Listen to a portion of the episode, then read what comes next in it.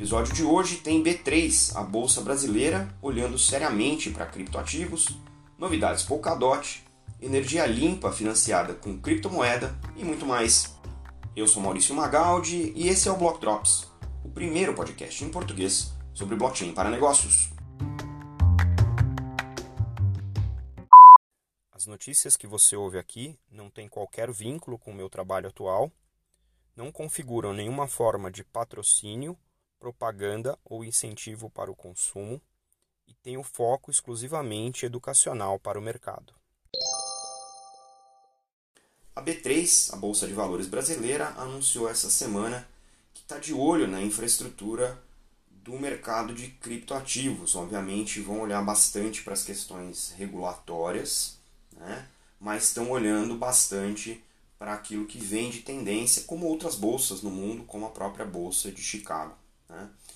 É, os produtos regulados ainda são poucos, né? estamos falando aí de ETFs, COIs e produtos similares que carregam criptoativos na sua composição, mas do ponto de vista de infraestrutura para o novo mercado de criptoativos, ativos digitais e criptomoedas, é, a B3 tem experiência no mercado tradicional e poderia, e aparentemente quer levar esse tipo de serviço para essa nova economia, para a nova criptoeconomia.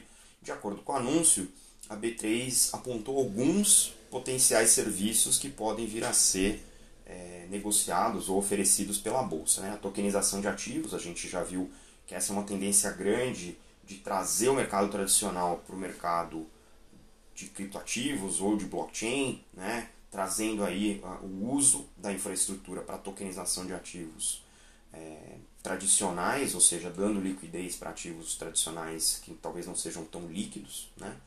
A negociação e acesso aos, aos pools de liquidez, né, aos centros de liquidez, é, criar mecanismos de mitigação de risco para quem quer participar desse mercado. Então a B3 pode vir a oferecer essa essa estrutura de mitigação de risco para quem quer entrar nesse mercado, custódia dos ativos digitais, obviamente fazer parte de uma rede blockchain com gestão de chaves e gestão de acesso, é, talvez seja uma maneira da B3 participar né, de, um, de, uma, de uma economia, de uma criptoeconomia, fazendo isso para facilitar inclusive o UX dos usuários, fazer a facilitação de balcão, dando segurança e obviamente visibilidade né, na, nos processos de entrega e, e pagamento desses ativos digitais, aumentar a eficiência de capital para as empresas listadas que queiram fazer é, mitigação uh, dos riscos de seu capital contra ativos que sejam é, menos é, inflacionados ou sejam até mesmo deflacionários, como a gente tem visto em algumas das discussões que a gente já teve aqui no podcast, e também ah, o serviço que eles chamam aqui de Crypto as a Service, ou seja, facilitação para que os clientes possam operar tanto no mercado à vista quanto nos mercados é, a termo e derivativos de cripto, facilitando é, né, a, a, entrada dessas empresas e, e, investidores nesse sentido. A B3 ainda é, divulgou que vai focar 2022 na Câmara Digital de Resseguro, que é uma plataforma junto, desenvolvida junto com o IB Brasil, né, e vão colocar é, essa plataforma em operação usando corda da R3 como a infraestrutura tecnológica. Né. Os parceiros de investimento nessa frente são a R3 e a Redpoint e Ventures, né, que são dois players importantes no ecossistema brasileiro e a gente vai acompanhar por aqui porque é um player importante entrando, dá uma validade para a criptoeconomia no Brasil e é interessante ver como o resto do mercado vai se acomodar ao redor da B3 ou se vai criar algum tipo de enfrentamento né, com, eu vou chamar aqui entre aspas, os incumbentes cripto né, que a gente acompanha aqui também. Uma blockchain que a gente fala pouco aqui no podcast, mas que tem feito bastante barulho e por isso eu resolvi dar algumas é, notas aqui sobre, sobre ela hoje é Polkadot. Polkadot tem um modelo bastante interessante, ela já nasce olhando especificidade de alguns casos de uso, ela já nasce com o que no mundo do Ethereum a gente chamou lá de beacon chains, que são as sub-redes, né, ou as sidechains do Ethereum, que vão aumentar a escalabilidade. Na Polkadot isso é o desenho original e, é, são chamadas as parachains. Então é, é, um, é um visualmente você pode imaginar que sejam ah, uma rede de redes, né, todas obedecendo o mesmo protocolo de consenso com algumas características de uso específicas. E também a Polkadot, muito interessantemente, ela é governada num, uh, num modelo de DAO, as Decentralized Autonomous Organizations.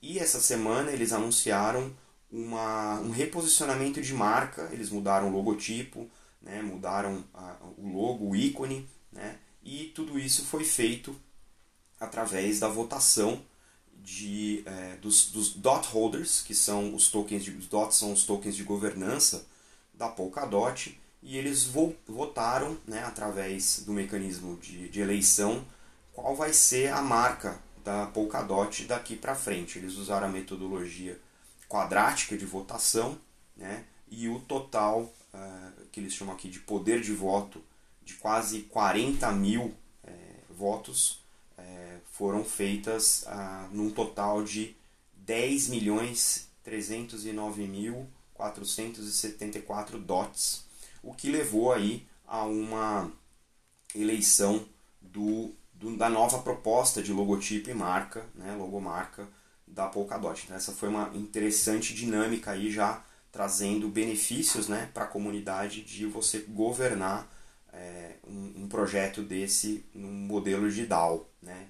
essas DAOs estão se tornando cada vez mais populares e esse é um uso bastante prático para um projeto que é nativo é, para esse tipo de é, solução. E aí as parachains foram finalmente anunciadas depois de é, cinco anos aí de pesquisa, desenvolvimento, vários estágios de lançamento desde de maio de 2020 e agora é, as cinco parachains que ganharam essas eleições né, vão começar aí a trabalhar a ser utilizadas né, dentro desse processo de é, rede de redes que a Polkadot é, oferece para os seus usuários. E aí, se você é um desenvolvedor, você vai poder escolher, né, de acordo com as características técnicas e funcionais, cada uma das parachains que servem melhor ao seu caso de uso para poder utilizar né, do ponto de vista de infraestrutura é, para essa uh, blockchain.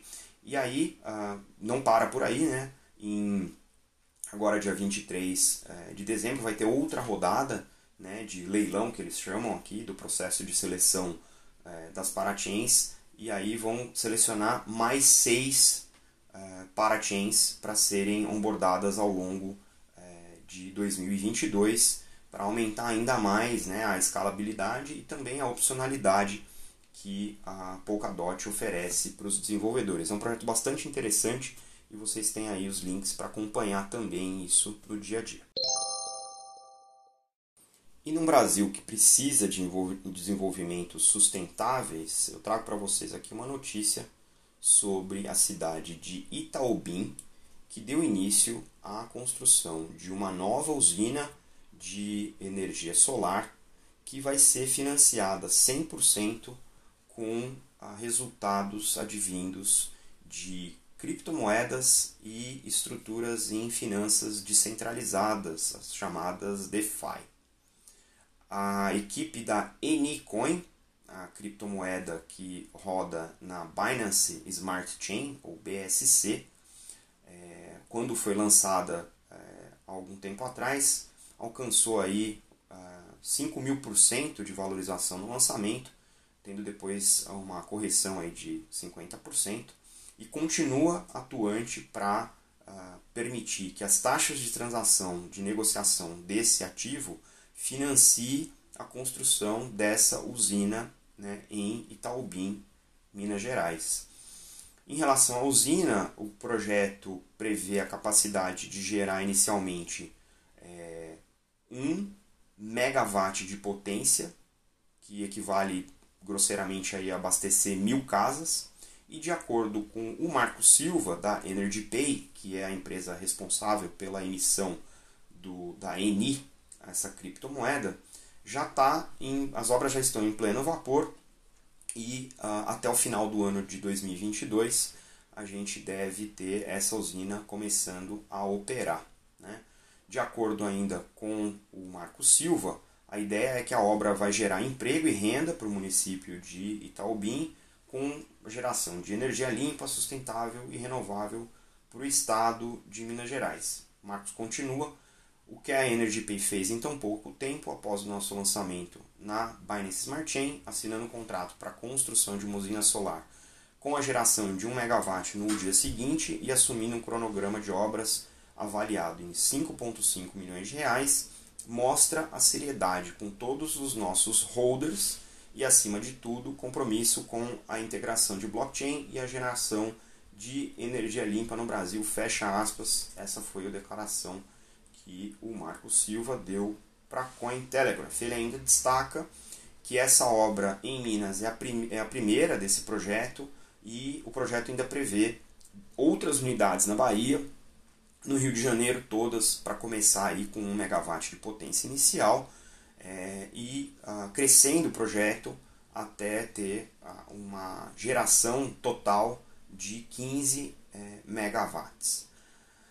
Atualmente, as transações aí com a ENI têm 15% de taxa, que vai pro, essa taxa vai é, designada para a tesouraria do, da criptomoeda e é destinada para holders e para construção dessa usina. Então é quase que uma criptomoeda de é, economia circular que permite que as transações que, essa, é, que são feitas né, de compra e venda dessa moeda abasteçam a tesouraria e também financiem esse projeto. Então quanto mais transações essa moeda tiver, mais financiamento né, esse projeto de energia limpa é, vai ter. Muito interessante esse projeto, é um, é um, é um projeto é, com um mecanismo de funding bastante curioso né, e resolve um problema grande que o país tem, que é a originação de energia limpa feita de maneira estruturada né, e alcançando aí os rincões desse país continental que é o Brasil.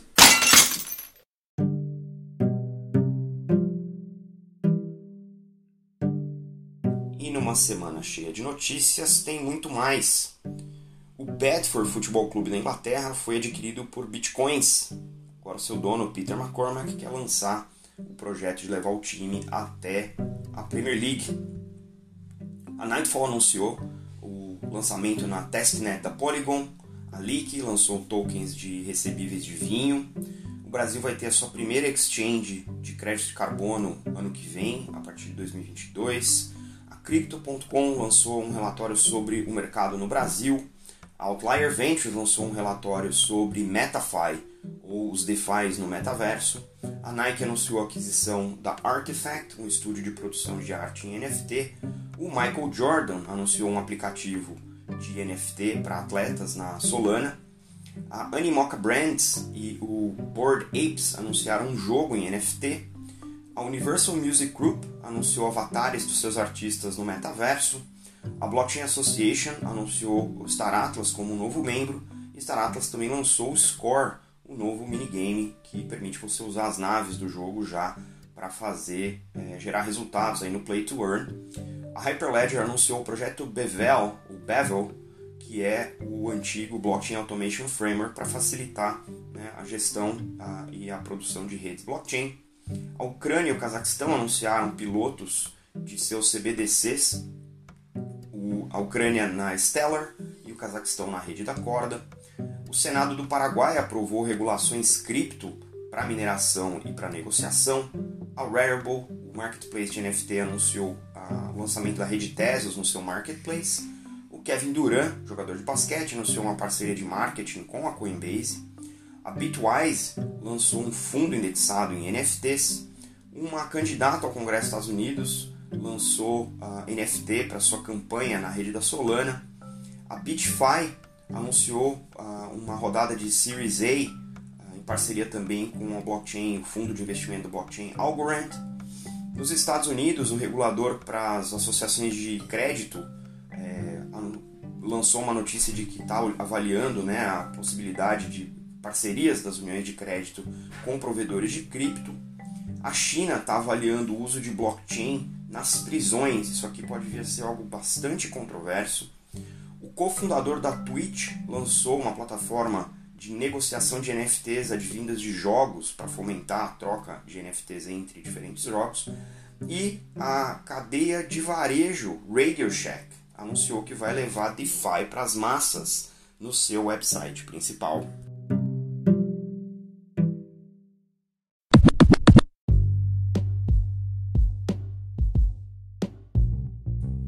Você pode ouvir o Block Drops Podcast nas plataformas Anchor FM, Spotify, Google Podcast, Apple Podcasts, Numis e iColab.